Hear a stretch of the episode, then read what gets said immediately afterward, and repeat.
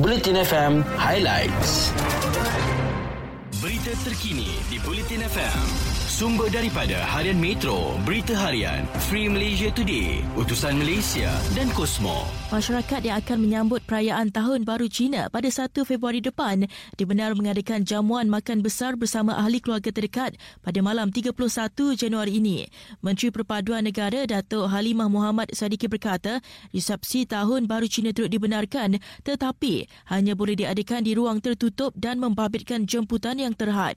Bagaimanapun beliau menjelaskan ia tidak membabitkan jamuan terbuka pada orang ramai tanpa jemputan dan bukan sesi majlis berkali-kali.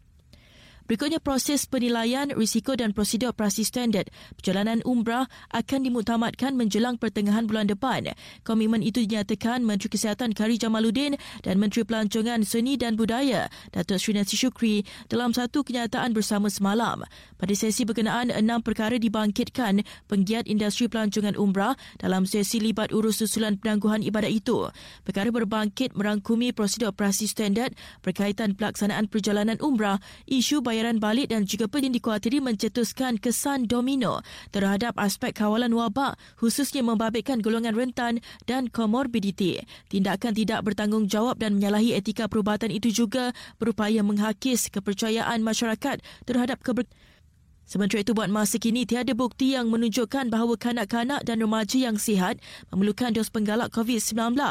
Menurut Ketua Saintis Pertubuhan Kesihatan Sedunia WHO, walaupun daya imuniti vaksin berkurangan terhadap varian Omicron yang pantas menular selepas beberapa tempoh, lebih banyak kajian perlu dijalankan untuk menentukan siapa yang memerlukan suntikan dos penggalak. Berita Sukan di Bulletin FM. Kelab bola sepak Jor Darul Takzim menandatangani tiga pemain import dari Spanyol bagi mengharungi kempen Liga Malaysia dan Liga Juara-Juara Asia musim ini. Pengesahan itu dibuat oleh pengarah teknikal JDT menerusi pada akaun rasmi media sosial kelab berkenaan petang semalam. Berikutnya Li Zijia memberikan alasan yang dia tidak tahan dengan tekanan diterimanya sebagai pemain perseorangan lelaki nombor satu negara sekaligus membuat keputusan meninggalkan Persatuan Badminton Malaysia. Presiden BAM Tan Sri Muhammad Nurza Zakaria mengesahkan badan induk itu ada menerima surat peletakan jawatan daripada Zijia pada 11 Januari lalu. Beliau berkata susulan itu pihaknya mengadakan beberapa siri perbincangan dengan pemain berkenaan dan keluarganya bagi memujuk untuk dikekal bersama skuad kebangsaan apatah lagi selepas sudah bersama BAM sejak usianya 13 tahun. Pada dengan itu sekian berita terkini, kami upgrade aplikasi Audio Plus untuk jadi lebih menarik. Boleh kumpul mati setiap kali stream kami di web dan chat di sana. Ikuti berita-berita terkini di Bulletin FM.